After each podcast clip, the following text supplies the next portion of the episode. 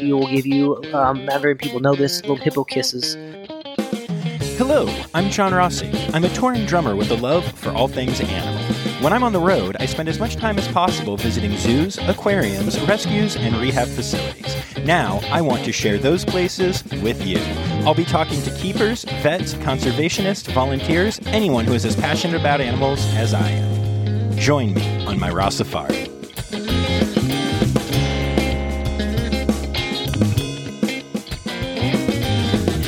Happy New Year, y'all. Welcome to the episode that I can say, with no hesitation, is the best one I have released all year so far on the Rossafari podcast. Seriously, though, I do hope this year started off in a pleasing manner for you. 2021 is going to be a very cool year for the show, so make sure you're subscribed on whatever app you listen to, and don't forget to check out rossafari.com to learn more about the show. Patreon.com slash Rossafari is the place to support the pod, and there is some merch available at rossafari.redbubble.com.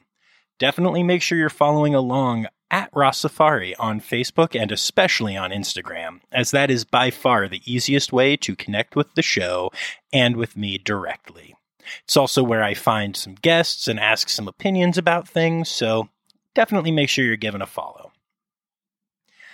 I am really excited to start this year with three episodes coming to you from the Fort Worth Zoo in Texas. The Fort Worth Zoo was recently voted the number one zoo in the country by the readers of USA Today, and frankly, I can see why. It's an amazing facility and is going to be getting even more impressive over the next few years. You've heard guests talk about master planning on a few episodes already but Fort Worth is doing it right. They are in the middle of a four phase, $100 million master plan, and it is incredible. Today, you'll get to hear all about the first phase, the African Savannah section, which features a huge 360 degree multi species exhibit at its heart. It is a sight to behold, and I'm excited for you to hear more about it, including the logistics of how a 360 degree exhibit works, in the interview, which is with Neil Jones, an African hoofstock keeper at the zoo. Neil is incredibly passionate, and his story is really inspiring. He also knows a ton about his individual animals, and I promise you're going to fall in love with some rhinos and hippos by the end of this episode. You'll also get to learn about an endangered chicken. Who knew? Before I get to the interview, I need to take a minute to say thank you to the incredible communications and PR team at the Fort Worth Zoo. Avery Elander was my contact, and she was amazing. She set up all three interviews, making sure I got a variety of topics, animals, and personalities. You are in for three very different and yet all very cool episodes. She also started my day by taking me on a tour of the zoo, which was incredibly informative and included feeding a baby giraffe. She also took care of a bunch of little details like making sure I had an awesome lunch and even recommending an incredible takeout place for dinner. And boy, it did not disappoint. Thank you so much, Avery. In the next two episodes, I'll be sure to tell you more about my trip to the zoo and some of the cool experiences I got to have while there. For now, though, it's time to get to my interview with Neil Jones, African hoofstock keeper at the Fort Worth Zoo. All right, so tell me who you are, where we are, and what you do here. So my name is Neil Jones. I'm a African uh, hoofstock keeper here at the Fort Worth Zoo, and I've been here since 2017 and I started in the uh, nutrition department. Couldn't get on anywhere else. Nutritionists took me in. Interesting. I'm I'm excited to talk about that. But let's start with the uh, the Africa section. Um, pretty new, pretty new area. Yeah. So when I started here, uh, I was in the old section. So the rhino barn and the old giraffe barn was still up, but only animals that when I started, that I, I was taking care of were the black rhinos and the reticulated giraffes and I was in that area for I, started I started the first day of spring break, so that was a wild time. um, we had just one little office, and we all fed all the animals in the morning together, and then we got split up. And I remember working my first day was with Shauna, my supervisor, and it rained the morning before, and I was picking up poop, you know, like we do every day. And I pick up this big pile of rhino poop and I drop it, and it splatters all over her legs, all over her new shoes. Oh no! And she had just wore shorts that day, so yeah, my first impression with my supervisor was getting poop all over her. Amazing. That's uh, that's quite the story.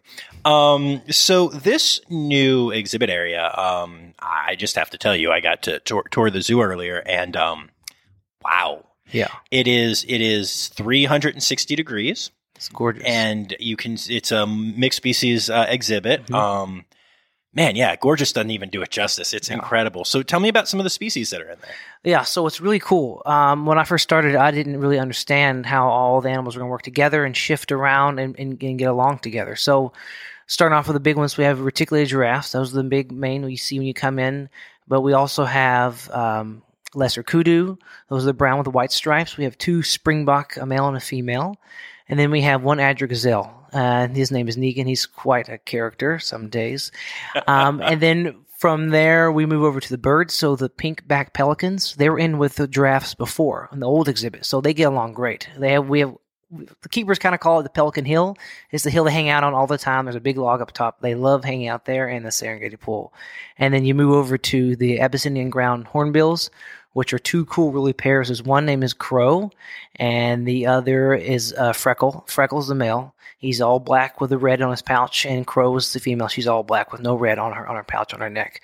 But uh, Freckle will pick up all these leaves, almost like little trinkets that he wants to show off to his to his lady friend, and he'll walk around with them until she either recognizes him or takes some leaves from him. But he also will pick up all the mice he gets in the morning and shove tin in his beak and walk over there and like, look what I have.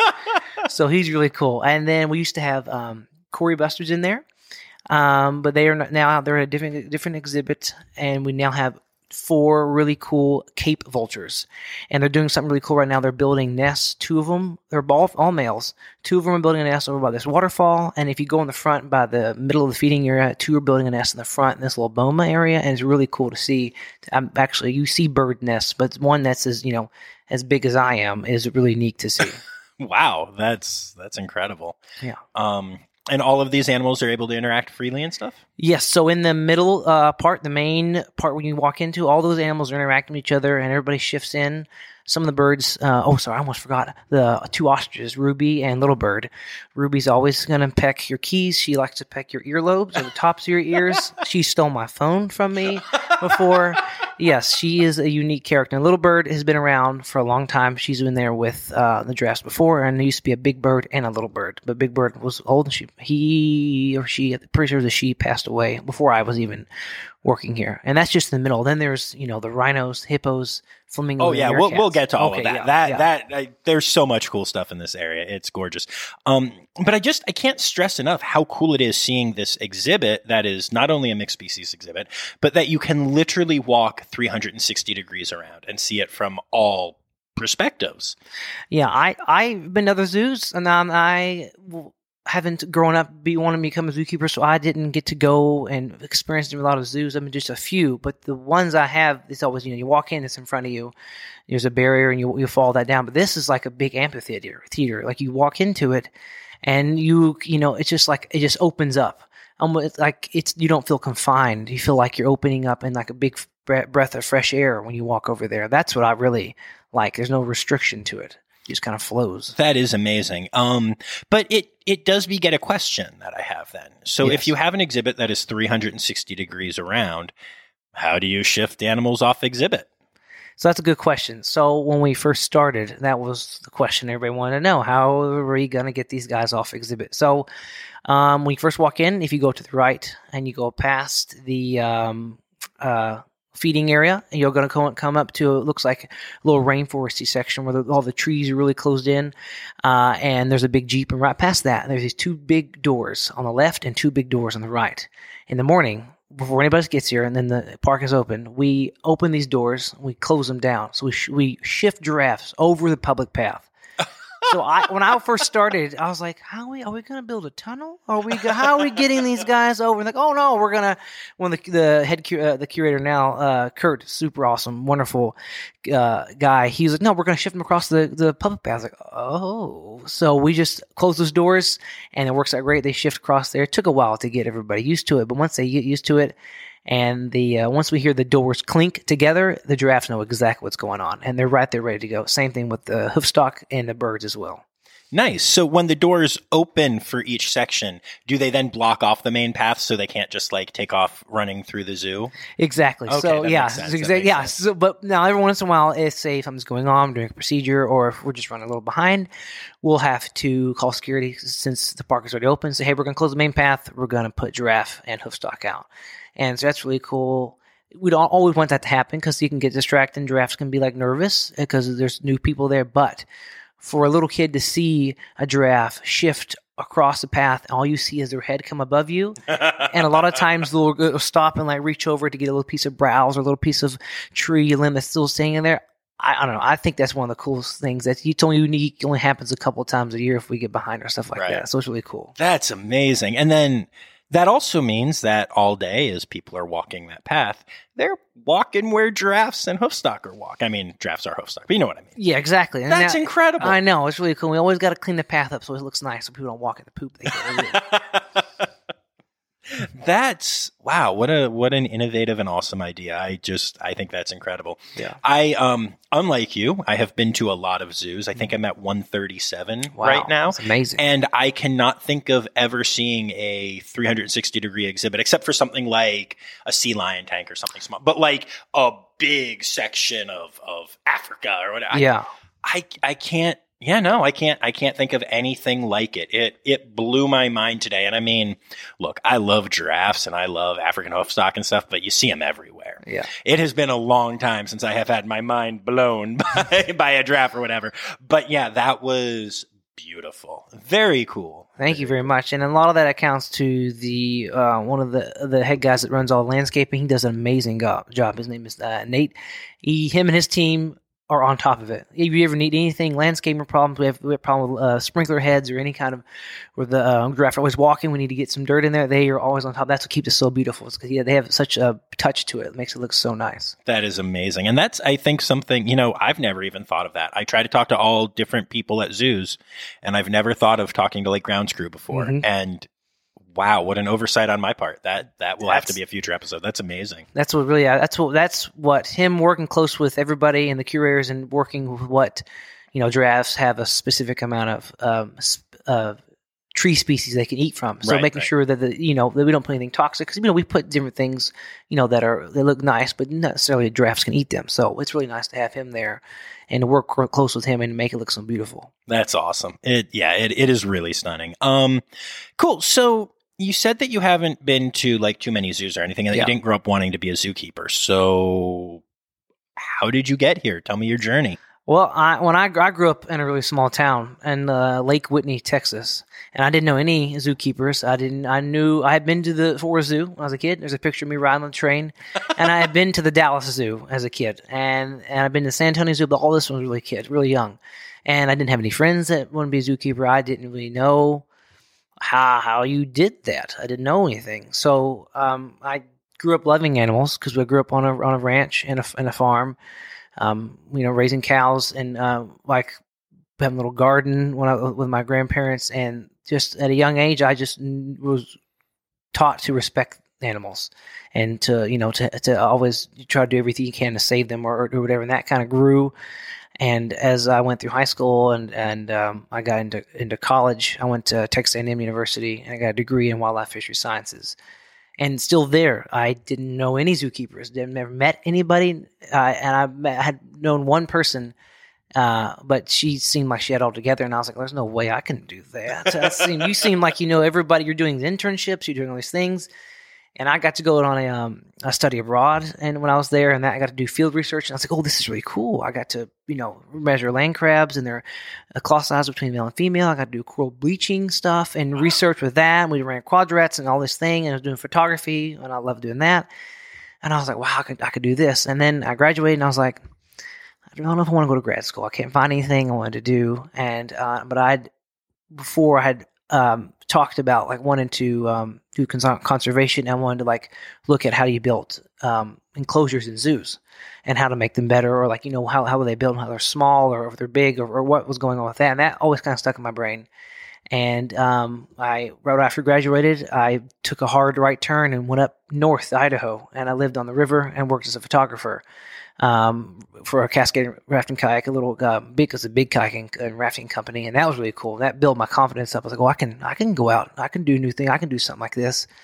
Came back and uh, scanning that job board, just kept looking and looking. I was like, what can I do? What can I do? And I was like, oh, I've always wanted to do something with zoos. From like it started in college, like, well, well, what do I, how do I do that? And ran across internship. I was like, what's internship? No one's ever talked to me about that. And internship is what everybody, almost every single keeper you're going to find here, and uh, has gone through an internship. And I applied to one random place up up north of Denton called Sharkarosa Wildlife uh, Ranch, and uh, they called me and said, "Do you want to come up here and tour around?" I was like, "I don't know." I, oh yeah, I'll come up there and look around. I was, I was nervous, so went up there and it was a lot different than, than I thought. It was a more out, it's a small zoo. I mean, the zoos are more like a, like a wildlife ranch. Um, it was more outside. It's a little different than what, what I was expecting. And I had been needing to get a job to make a thing called money. I didn't have a lot of that, uh, and uh, I about you know well wear it out my welcome at my parents' place. So I had I was supposed to get a job at Carvana, and uh, I was like, I don't really want to do that. So uh, I was like, well, I want to jump on this. And the internship was uh, 60 hours a week, six days a week. You get one day off. Um, you get paid, a, no, you get a stipend of $150 a month. Oh. And you get to live there. I was like, and my, really my, my uh, family, my dad and my um, mom and my girlfriend at the time um, uh, was pushing, like, you should, like, you should really, like, what's it, like, you should go. I was like, okay, you know what? I'm gonna I'm gonna go there. So turned out to be a great decision. Wonderful time over there. A lot of hard work. Uh, it was um, waking up in the middle of the night to feed this baby alpaca. Um, waking up early, going out when it's because I didn't realize how much it froze up. You know, I'm from down a little bit further south, up, up above Denton. It freezes every once in a while, so all the water would freeze. And we and I worked with a wide range of, of animals from from um, red kangaroo, eastern gray kangaroos, to dromedary camels, to um, uh, uh, ringtail lemurs to miniature goats, miniature cows, all kinds of uh, different things. They had oh, uh, uh, North American black bears. They taught me how to. I really learned there. I thought I, I thought I knew how animals worked and, and you think, but I just knew livestock. So there, I learned how like how to anticipate their reaction, or like how you know different animal has different um, characteristics. Like they all have their own little personality, and some work better than others work in different situations. That's what I really learned there, and I learned how to give um, public speaking was a big was a big deal there. Talking, um, giving um, chats and things like that because you were such a small area. You had to do your own chats. There was like seven keepers in the whole thing, so that was really cool. And getting that, I had had to make some great friends and done some wild things, which was cool because it was small. So you got to do different different things you really necessarily wouldn't do in a big big zoo. And then I got to go to Fossil Rim. Have you ever heard of Fossil Rim before? My girlfriend is a fourth year vet student currently doing an externship there. I, will be there for the first time in two days. Well, that you're going to love it. Fossil Rim wait. is gorgeous. It's a 2,000 acre, like almost like safari park, but they do a lot of conservation work. They do a bunch of really cool things, but they work you really hard over there. So there was upkeep, up, I'm sorry, up like upgrade. I got two days off. I got three hundred dollars stipend. Ooh. Yeah, and I got to pick my days off because I was the first intern. I was like, "Well, hell, this is pretty nice." but I did have to, did do something different. I worked with the Attwater Prairie Chickens, and they run so it's, it's so it's a small um, department, and they usually the interns really help push that thing during the summer because and they release all the chicks into, back into the wild at the end of the year. So, okay, so is this like a conservation program then yes. for them? Okay, are they yeah. an endangered chicken? Yeah, they are the. I want to. don't quote me on this, but I want to say they are the most endangered bird in Texas. Wow. Yeah. Okay. Interesting. Yeah. I Did not know that. You should look them up. They're really Oh, I'm going to. They're really I'm unique birds because they're they have a really cool mating uh, ceremony where they they blow up their I forget what their I was I'm gonna call them cheeks. And they stick up their little pinnae feathers and they stomp on the ground. It makes like a thumping noise, and they go and you can't hear it because it's all behind the scenes. So you never let anybody back there. But when they're out there during breed season, it sounds like some, like a bunch of little faint trumpets are blowing, Oh, and the wind blows through the flights. That's where the, the male uh, and adult and female adult birds are kept. And it sounds like little, little I don't know. To me, it sounds like a bunch of little trumpets going back and forth, and they'll make like you should look them up, and they're really cool. And it's if you look into a little further, they they say that some of the Native American Indians use their dance, like they're they'll stomping their feet and their and their and their cheek as some of their some and to incorporate into their dances as well. Wow. Yeah. Okay. Um, I'm not gonna lie. When I found out I was speaking to uh, an African uh, hoofstock keeper, Mhm. I did not expect to be completely enchanted by a story about chickens. Yeah, but I- there it is. I know. I wasn't. Amazing. e- I wasn't either. I was like, um, prairie chickens. Like, yeah, but Fossil Rim was such a good facility. AZA credited. It's I was like, I can't pass this up. I have to go out there, and I got to sleep. We could live there, and um, it was kind of a different setup because you lived in the park. Like uh, other place, you lived you lived in the park, but not in the animal area. So I lived in where the wildebeest and the black buck and the ostriches all roam through. So you'd wake up. There's a little fence around your uh, building, and then as soon as you step across cattle guard, you're out there with them. So you couldn't right. really go and like, I'm gonna go walk around the field. No, because there's uh, animals out there gonna get you. Yeah, wow. yeah, it's really unique. And I would go visit my uh, girlfriend, now now now my fiance, but I drove kind of a louder truck. I so I had creep in in the morning. I lived in safari park. I would have turned my truck off and glide down the hill. Go across the category and, and just quietly because I didn't want to wake everybody up in the morning. So that was always a unique time to do that too. That's awesome. Um, so then after that, were you finally ready to start earning more than three hundred dollars a month? I've been, I was ready to start earning more than that like two internships ago. But and, you meet all everybody you live with is an intern, and you hear, "Oh, I've done four. Oh, I've done three. I'm like, "You've done four? Uh, how many do I?" So I um, applied to a bunch of different positions the zoo, and um, the nutrition department gave me a call, and San Antonio Zoo and Caldwell Zoo called me, and I talked uh, inter- internship not intern, um, applications with them, and talked with them on the phone, and Fort Worth Zoo was where I, where I wanted to be. It was close to my an hour away from my family. It was where my uh, girlfriend was living at, at, at in Burleson, was I, where I live now. So it was perfect. Everything was working out. I was like, oh man, if I can get this. And I, you know, went in there and they put you in a small room, and they put the the curator, so the head person, the whole department is in there with you, the manager of the department, and the lead keeper of the department, all in this room. That's a quarter size of this room. I was like, well, hell, this is intimidating. and, uh, everybody's wearing this uniform. I'm dressed like in really nice shirt and slacks and shoes, and I was like, I feel out of place. Um, but it was great. They were super, super awesome, really nice. I had like it. The interview went great, and I was like, I hope I can get this. This would be awesome. I get paid real money. I can have a check now, not just a stipend. and uh, I got the job there. And, uh, Amazing. So let's talk about that job for a minute. What do you do in the nutrition department? Okay, so in the nutrition department, they have a bunch of different people from a bunch of different backgrounds. They don't necessarily are a lot of zookeepers coming in there, but it's a great place to get in and to get experience working at a zoo, and then you can just move laterally over into a zookeeping position. Not everybody does that, but that's what I wanted to do. Right, right. And that's what I told them when I first got there. I, like, I want to be a zookeeper. I would like to maybe you know within you know a year or two or three, whenever a position comes available, and you start off uh, making the two basic diet preps, the two easiest ones. Well, to them they're easy. Uh, the fish diets and the meat diets. Those are like the bulk of meat diets all go in the line. So you're handling meat. You got to go into the th- room freezer, which is negative 17 degrees. You pull all your meat out, and everything. I remember the first time I went in there, I was with a guy. I forgot his name now. He's not there anymore. But he was like, I was like, oh, do we need a jacket? Like, oh, no, we'll be in there just a couple minutes. I was like, a couple minutes? Oh, yeah, that sounds easy.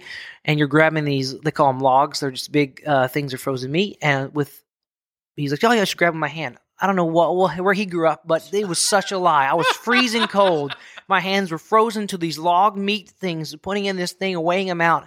I, after that, I wore coveralls, jackets, everything. But you start from there, and then you go on to food run, and you deliver all the food to the entire zoo in the morning. From like you get there at seven, deliver food from eight to like ten o'clock, and you make all this everything every single day. You make everything the day before, and some diets you make two or three days ahead. And it's just a unique way to see the entire zoo and to meet all kinds of different people, and that's what really helped me get into the position I am now. That's awesome. Very cool. Networking is so important. Yes, exactly. Um, very cool. So you were basically a chef for the zoo. That's you know what? Yeah, I was a, I was a chef making I was making really bad cuts on meat and, and produce. Yeah, some people actually were chefs or worked in a restaurant and had uh, uh, that background. They're much better at handling knives and much quicker than I was. And that job is a very fast paced um, get thing. We have to get this stuff done. You can't like oh we'll push it off till tomorrow. No, because we have to deliver it in the morning. So that was a really like um, this is how we do it. This is how fast it needs to be done. Let's go get it done. So it's just a really fast paced job. Cool. And then a uh, keeper position opened up. Um, I yeah. So again, I don't know if you know, I'm a, kind of a talkative individual. Um, with, and I got on a route a route called the Hot Shot, which is a guy who delivers. Di- you they they call it like say you screw up a diet, they call it and say, hey, we we got um the deli- diet delivered in the wrong area. Can you come fix it? So I'll go out and uh, grab the diet from the wrong. Say I got delivered to OLT and needs to go to uh, Parrot Paradise. I'll take that and pick. So you get you meet a keeper, talk to people, and I wouldn't know it. I ran into a keeper who's been here for a long time. His name is Ellis. He has a nickname called Uncle Jungle. Great guy, wonderful. I mean, he, he's super, super wonderful guy. He was like, uh, he whispered in my. He's just like throughout. You know, we're they're expanding African Savannah, and in nutrition, you were in the back. You don't really talk to a lot of people. I didn't. I know we knew there was expansion going on, but I didn't know when it was going to open. And he's like, "Oh, we're gonna be. It'll be coming up. You know, it won't be very long. You should go talk to uh, Kurt, who's the head curator now." Um, but he never, I never saw him. So I saw the supervisor, uh, Shauna, and every time I would deliver stuff to African Savannah, I would make sure and stop and talk to any and every keeper I could run into in that area. I was like, I'm Neil Jones. I, I'm the nutrition. I would, you know, come this. And they called me before they opened up the position to the um, AZA website. So I got to apply before everybody else did. Wow. And that's what that's what that's kind of how I think I got in because I got my name in there, and then um, my curator of the nutrition department, uh, Ann Ward, um, and Julie, who was the manager over there, gave me recommendations toward to Shauna, saying I was you know good worker, all these things. So I got lucky there from working with you know, work, you know putting the time into nutrition, and which helped me propel me into uh, African Savannah. That's very cool. And and you know, first of all, kudos Thank you. because no, that's really cool to to be able to earn a position like that, not based on you know. I mean, yeah, you had a couple internships and stuff, but Yeah. like you said, you hadn't done four or five, and all that. exactly yeah but and also working hard, but also just for having, I think. One thing that I think a lot of people struggle with in getting to the place they want to be in life, it can be zookeeping, it can be being a musician, it can be being anything, is uh, struggling to understand that you you're gonna have to, you know, do some stuff you don't want to do. yeah And I can imagine that being in a freezer at seven o'clock in the morning yeah and then cutting meat and and being at a zoo but not really with the animals like you want to be would be really hard and i think a lot of people would take that time to do a um, do the job halfway yeah. and you didn't and it earned you into what you are doing now so you know seriously man props that's really cool I appreciate it, man. I just well, I had a goal, and I never. I mean, I've had goals before, but this was like a really big deal, and I was trying to get my life together. I was like, I want, to, I want to, you know, I want to start a life in this in this part of Texas. So, what do I have to do? Well, I need to become a zookeeper. How do I do that? Well, I don't know, but I was like, if I can get nutrition, if I can maybe work hard and get a someone will recognize me, or maybe a position may open up, and that's what happened. And it's it was really cool. Nutrition was a good was a good place to start. They were they they I feel like it's either you make it or break it in there. Like a lot of people, they a lot of people come through there and leave because they don't they think it's a different.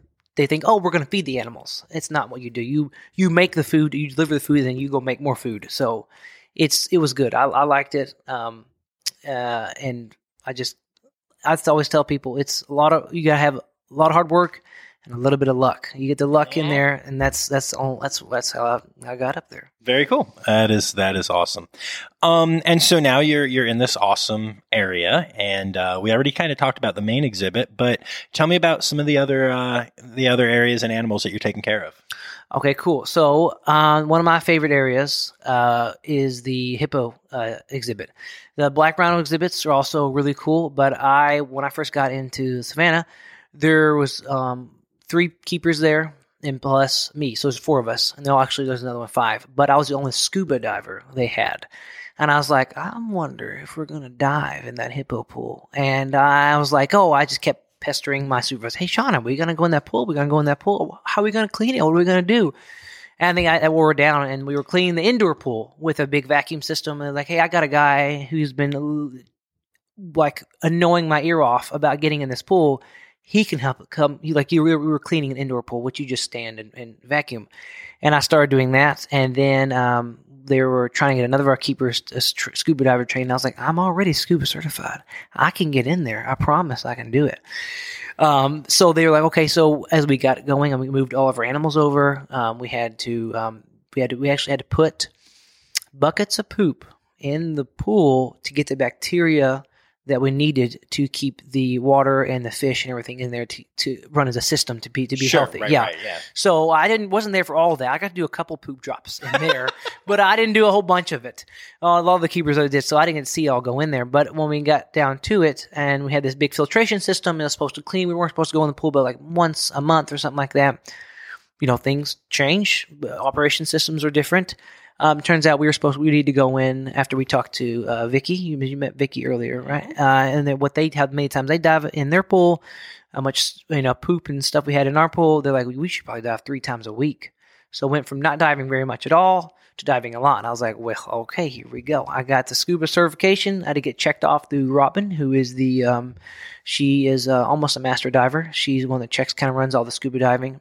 And the very first time I got in the pool, never been cleaned before. I mean, it cleaned itself. The water was was clean, Right, right. But there was a lot of material at the bottom, and uh, we weren't running the vacuum system because it wasn't perfected yet. We were netting up poop in a big in a big net you'd have at a pool, and I would bring it to the surface, and someone would grab the net and put it in a trash can. And we did that for months, and um, that sounds nasty, but I liked it. I, lo- I loved it. I loved getting in the pool and I loved cleaning all this stuff up because I was like the only one that could do it, and I re- and it was like no one could don't could t- contact you or, or get a hold of you there. And then Well, hold on. I have to ask a question before Yes, you go on. sorry. No, no. I, I appreciate all that you were saying, but um, how like are you completely covered when you scuba dive? I yeah, I mean it's not like I guess I haven't explained the way hippo poop is. Hippo poop it looks like um chopped up hay. Like it's not nasty. It's not like anything you would think of. Yes, I'm I'm wearing a wetsuit, but I mean I have a regular. I mean I wouldn't drink the water uh, if that's what you're saying.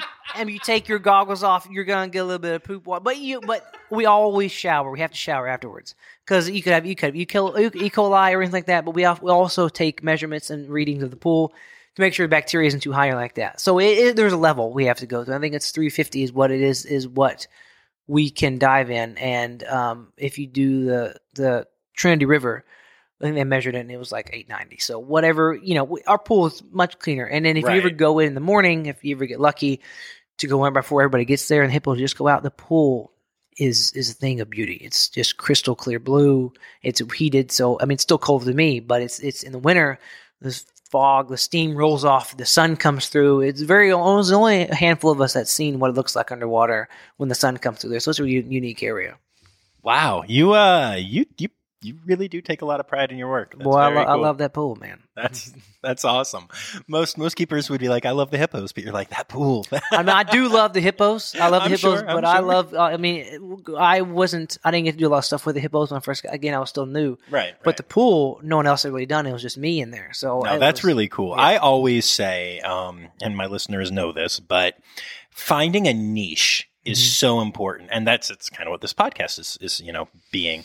Um, but finding a niche and filling it, and and making something that is that you saw as a need, and then that is your own. Man, you're right. There's there's not much of a better feeling than that. I totally get it. I'm still gonna laugh a little bit because you're diving in poop, but I totally get it. it's come a long way now because everybody can clean the rhino yard and everybody clean the draft yard, and a lot of people are better at doing those things than I am. But not very many people can out clean me in that pool, though. That's awesome. So why don't you tell me about the uh, the hippos that, that you're cleaning the pool for? Okay, so we have three hippos. We have Bubbles. Uh, she's the youngest. She's 26 years old. She's 2,600 pounds. She is a star. Like if you have food and you want her to do something, she does whatever you want. She is like wants attention. She will move anywhere you want her to go. She'll shift anywhere you want her to shift into. And even even if it's a new area and somewhere it's kind of nervous nervous can be like if say if it's a small um, between the hallway that she was first going to, she did it with no problem. Uh, and then we move over to the two girls I work with. I'm the, one of the primary trainers for uh, Daisy and Jonesy. They were in the uh, elephant area before. Elephant crew took care of them. They were in an old, uh, older pool, and fill pool. Now they're in you know the new pool they have. This um, Daisy is 36, and Jonesy is also 30. I want to say she's yeah, same age. Daisy is um, 3,000 250 pounds, and Jonesy is 4,256 pounds. We weighed her this morning. She's a big girl. So uh, males can be close to 8,000 pounds, but you don't see very many females being as big as she is. She looks like a just a big round submarine is what she is. and she's at healthy weight. She's not overweight. She looks, Right, right. She, yeah, she's at a good weight. Um, Daisy is very nervous. She doesn't do things by herself first.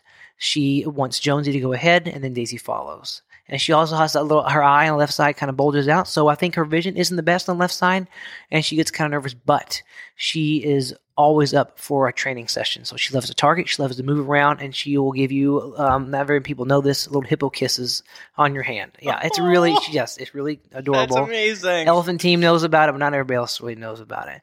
Um, and Jonesy isn't the biggest. She is more like, uh, I can come train. I'll take some treats, but I'm going to go over here and just slowly go over here. Daisy's more quick at getting around. But um, when I got them, uh, a new area, everything wasn't scary. Um, they wouldn't come out of the pool. We couldn't get them to shift just one stall over. We have two big pools inside. It took a lot of, uh, of work and just constantly messing with them. We had to do a, a thing where we would come in at eight o'clock. Now, now we come at seven. We come at eight. The first thing we would do is, before checking on anybody else, we would go into the hippo barn, feed Daisy and Jonesy in a different stall. We'd make them get out of their pool and come into a rhino stall, which is just across, right across the pool, to get them coming up every morning. Routine. Was a routine every. And then they got to oh, this is what we do. This isn't scary. And after that, things just kind of worked their way on up. So, but they're really cool. Two big, beautiful girls. That's amazing. It's it's so hard to think of a four thousand pound scaredy cat, Yeah, but yeah, and incredible. I know. It's but like it's also so great that you're working on it and making things better, and I love that. That's Yeah. so cool. it's like a it's it looks she looks like a Ford Ranger walking around her stall. Like that's that's the size she is. She really she's really her head is massive.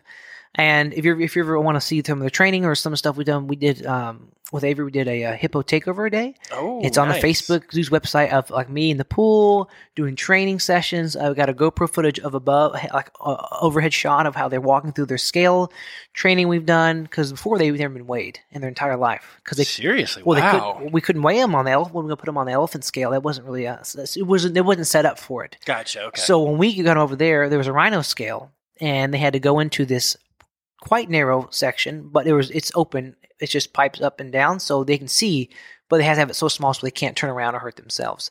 So to get them to walk through that area at a gingerly pace and stop was a big deal. And now they can walk on the scale. Jonesy stops until you want her to move.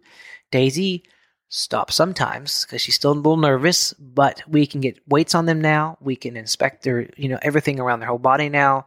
They shift all through the barn great. It's they've come a long way. That's incredible. Very cool. I love I love hearing about animals growing Yeah. like that. That's really awesome. Very cool. Um so tell me um what else what else what else yeah. Let's just Okay, keep walking so- through the area. Cool. So now we're gonna move over to uh, black rhinos. Yeah. Um. Well, we have three black rhinos. We have uh, Toto.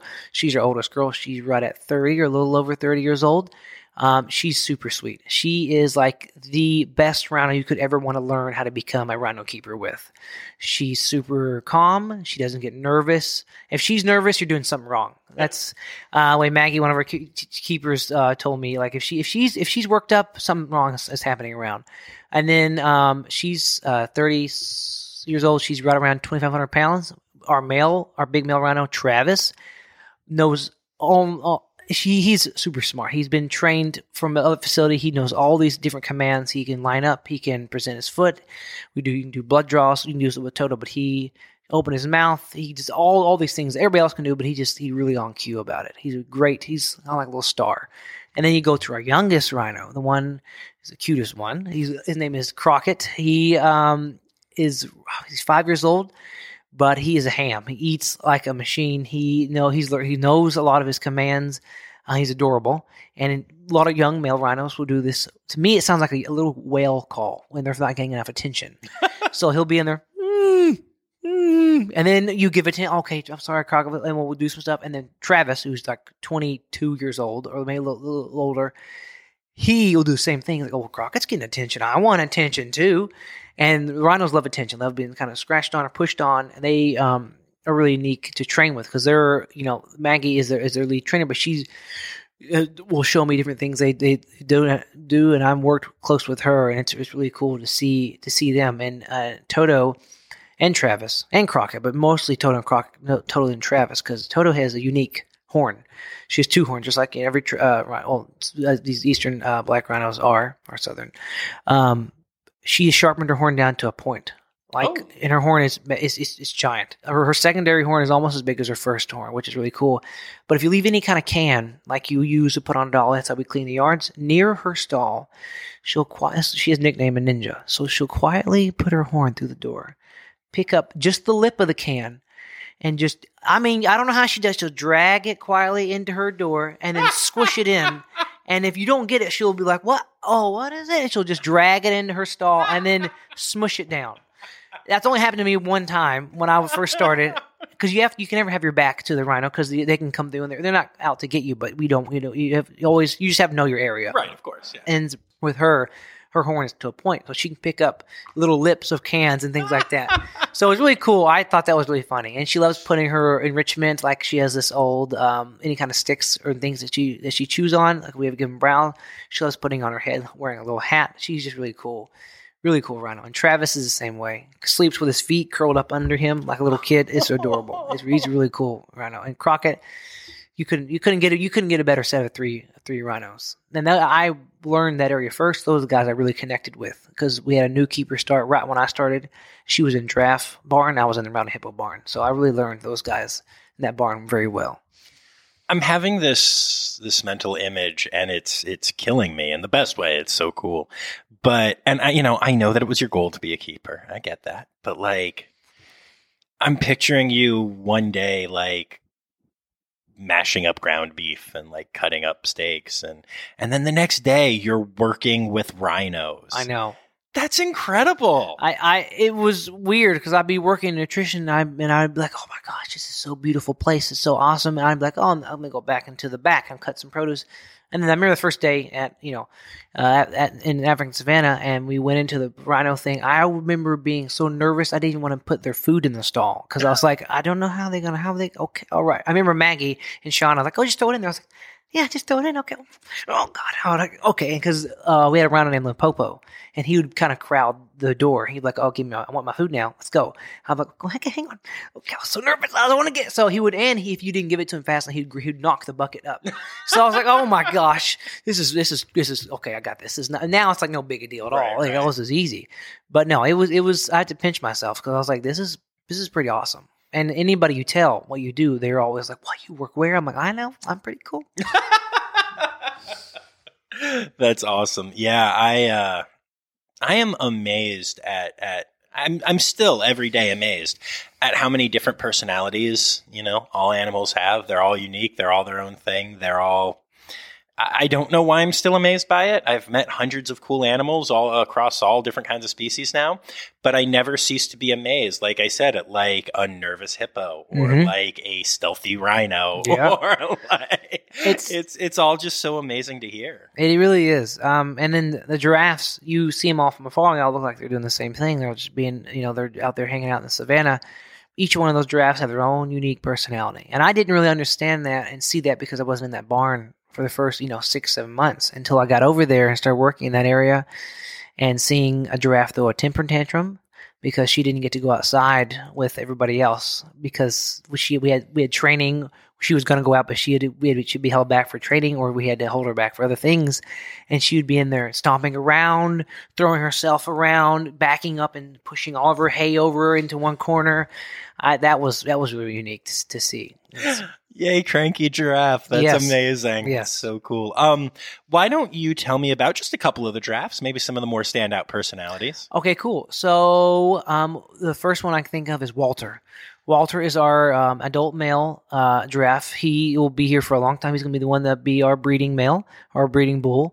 He's really cool because I I feel like if you're in this savannah feeding lettuce and he's looking at you, I I I feel like you can say his name and he'll look up and look right at you when you say his name. He's like, "Are you saying my Are you saying my name? Walt? Yes, I'm Walter. Yes. What do you want?" And he's such a per old person name, and he he's he, like his characteristic is just like, "Oh, but uh, okay, what's going on today? Let's go out and get some food." Like he's so just cool and calm. And just like down to like hang out, and he's so big now. When he first got, there, he was pretty small. He had these little fat rolls on his side because he hasn't grown his height. But now he's much bigger, and his feet look like big dinner plates because they're huge feet. and then you have on the other end of the spectrum, Kala, who is the only one that doesn't really like people as much, or, or who doesn't care so much for people. She's the only one that when you when you're first training there, say she's the one you have to watch out for. She's uh, taught a couple of her younger giraffe how to knock off their feeder off of the wall. She will um, will throw temper tantrums herself, but she's the one that you that will you know if someone's gonna come come test you, it's Kala. She's also the biggest, and she has the biggest attitude. But she's really really beautiful giraffe. And then we go over to the sweetest one, uh, Amara. She's one of our young giraffes. She's a little over a year old. Her mom is Corey, and she's really cute. She is so so sweet. Like she doesn't get upset by anything. You can you know get really close when you open the door. She doesn't she get nervous, and she just shifts so well, and um, just doesn't. I don't know. Doesn't, I don't know. She's like a little puppy dog to me. she except she's eight feet tall. But um, you know, and then our youngest one, Nakuru, who whose mom is Acacia. She came in from the, the San Diego Safari Zoo. Um, she was really nervous when she first came here because she came from a different, uh, more of like a safari type uh, environment, and so it took her a long time to calm down. But now she's really, really come a long way, and she wouldn't come inside, so we'd all have to wait quietly in the barn with all the lights off and wait for Acacia to come in, which could take an hour or more. And after we got we got past that, and then she had her calf Nakuru, who's this adorable little guy. He's he looks like he had little white socks on his feet when he was first born. He was a little over six feet tall. He was a big he was a big guy. He would want to come in, but his mom was like, "I don't know, we should go in there." Did we come out there earlier? Because I don't remember coming this way. so it'd take a while, and we'd wait and quietly we'd go up and say, "Hey, look, come on, no, no browse or, or branches or food," and, and then she'd be like, "Let's go inside now." We'd walk on inside. And then we you know we get different mails. Um, we can't have all the mails there at one time, so we we send different mails off. We've sent some to Japan. We've sent some to different areas and things like things like that. So it's giraffe barn is a really cool barn because you also have the kudu and the springbuck and the other area of the barn, but it's on the same kind of close area. Nice, very cool. Um, so I'm curious. Uh, do you have any? Um, do you guys do any conservation work in your area? Like as far as um, either helping out with um, stuff in the wild, or just you know trying to raise awareness further, or anything like that? Uh, so we do have we do talk about the giraffe silent extinction, like without, like it's, everybody talks about elephant extinction, you know, or, or, or um, like the big you know pandas, things like that. But they always see giraffes and go, oh, there must be a lot of these guys in the wild. There's three three boards I can think of that are right, right across from the um, gift shop in the safari section that talk all about it and about how the they're quietly being um, poached for their hide and for their tail uh, fur and become some of it are a nuisance to farmers because they're eating their crops and their you know their their environment's getting encroached like that. So we do always push that I always try to bring that up when I'm talking to guests, and um, a lot of our um, uh, donors will talk about that too when they come visit the park and things like that. But um, I did get me and another keeper had to do something really unique that's never really been we've been doing it at the zoo, but none of the zookeepers got ever got to see this. So I got voted, and another keeper named Tracy got voted to go to Anegada, to the Caribbean, to do work with uh, Kelly, who's been doing work with the rock iguanas in the uh, uh, Caribbean island Anegada. Yeah, we went over there to help out with this thing called uh, Iguana Fest. Oh, I almost forgot all that last October, and it was we didn't just get picked like oh we draw hats. People said you there was a thing said oh if you would like to um, nominate somebody to go, you can write in and nominate somebody, and I, some reason I got nominated. Wow, I know. And then uh, one of our other keepers, Tracy, who is awesome. She's a swing keeper. She works all over the zoo. We both went. The zoo flew us over to Anegada never really done a lot of traveling. I mean, I've been a little bit, but never, you know, traveled all these bags. I had to take all these shirts and we had all this equipment with us, and just two of us, you know, never really traveled together. Right. Um, never, we hung out, we hung out before, but never like in a tense flying area. And we got there, and um, it was the flattest island in the Caribbean. It's uh like elevation is like I think maybe I don't know I don't know what the elevation, but it's just it's not a very volcanic, not very volcanic. It's just a gorgeous island and there are endangered species rock iguanas there, and we got to do the um, baby uh, iguana checks. We check for uh, new babies in their different nest sites. We had help with Iguana Fest and all these festivals put together and all this planning. And going there taught me that you can do all the work you want in the world to help save an animal, and you can talk about it. But the only way it's going to happen is if you get the community where they live to buy in on the process. And that's what the whole Iguana Fest was get people excited and people get kids to learn, young kids to learn. Oh, you know, because there's a big goat population there. People brought in as cows and they stomp the iguana nests. Cats kill iguanas. People would, you know, would be scared of them. They would, you know, kill them because like, oh, wow, it's a giant iguana running around in the ground. I nerve and they'd be nervous of them. But they had a great um, Head Start facility where you would find the nest sites, get the babies when they first come out of the ground we would you would put them as head start. So really, you would grow them to a certain size and then release them back in the wild, and their percentage of surviving goes up greatly. Right, right. Yeah, That's it's really cool. yeah, it's really cool. Wow, how long were you there? I was there for I think two weeks over nice. there. Very cool. Yeah, it was really, really cool to see um see Kelly doing, and she's been you know doing this thing for years and years and years, and you you hear talk about it, but being there and seeing it and trudging through the sludge and checking these nests and you know, and the, the sun is beating down on you, and it, it, you know, seeing everybody working together and getting her what she does to get everybody, the community together, and all the material that comes in on a boat, and everybody throwing it and getting it all organized on this little bitty pier was was a was a wild time. Nice, awesome. Well, thank you for sharing about that. That's very cool. Um, so we've come to the last two questions. So I'm going to first open up the floor to you. If there's anything you want to talk about, anyone or anything you want to give a shout out to or whatever, go for it. I I, I just want to say that um, if you ever want to be a zookeeper, if you ever feel like you all you think you can't do it because oh I don't know if I have the right experience, you get your internships in, you knock those out, and then you get in somewhere and if you work hard and you get you do well with groups of people and you get a little bit of luck on your side, you can almost get anywhere you want. And you got to take what you can get. So I got lucky and I got positions off of me in Texas. But people I know, like a lot of people from all, all over this, all over the U.S., all over the some people all over the world coming and just trying to get a, just trying to get a position. It's very competitive.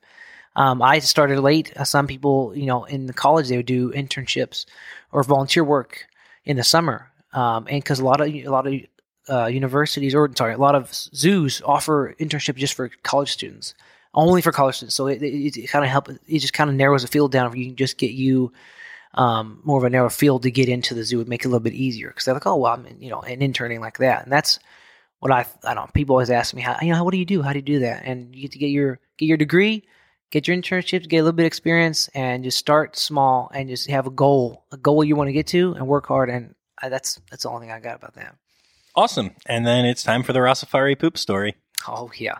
So I have two poop stories. Okay, yeah. one happened to me, and one did not happen to me. Yeah, hit me. Okay, so uh, one of the keepers in the, our area, his name is Mark.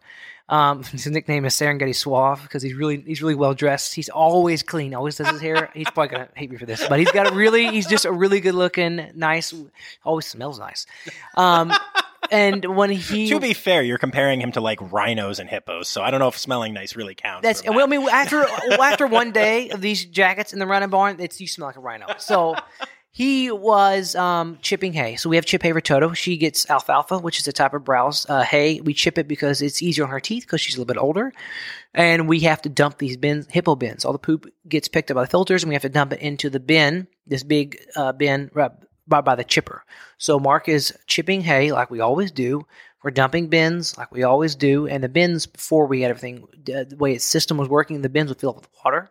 And you could drain the water out of the bin, or you could, or you could just dump it into the, into the big hopper, and that would drain out. Um, so Kurt, our curator, and one other guy has the hopper up. You pull a pin, and this bin literally just rocks forward, and all the poop comes out into the hopper below.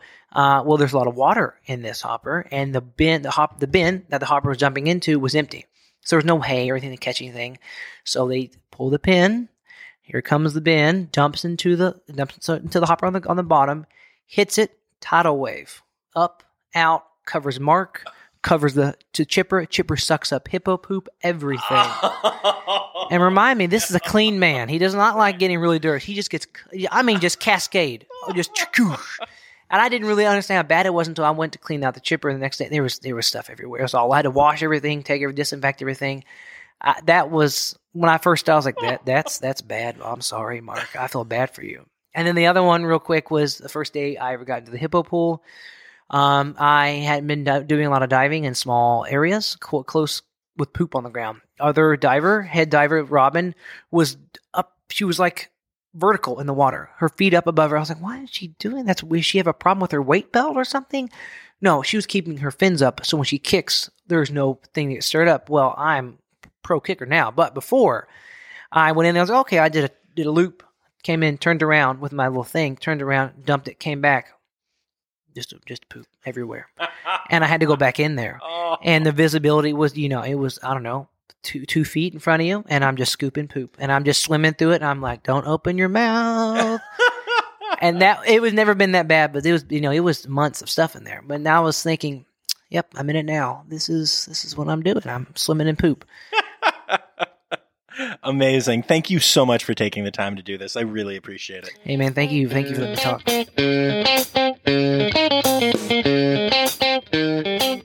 As Neil mentioned in the interview, he is a photographer and does some really cool photography work. You can check him out on Instagram at ncsjones or go to neiljonesphotography.com to see his images. Of course, you can also check out the Fort Worth at Fort Worth Zoo on Insta, and you can find them online at fortworthzoo.org. I'm really looking forward to bringing you two more episodes from there, and until then, well, here's a familiar sound in an unfamiliar year. Well, that's our show for this week. I hope you enjoyed listening as much as I enjoyed making it. Our theme song is Sevens by Nathan Burke, performed by Nathan Burke and John Rossi. Listen and subscribe on any podcast app. Please take the time to leave a review as it helps other people find our podcast. You can find Rossafari on Instagram, Facebook, and Twitter at Rossafari, on the web at rossafari.com, or email me directly at rossafaripod at gmail.com. Now, stop listening to me and go visit a zoo.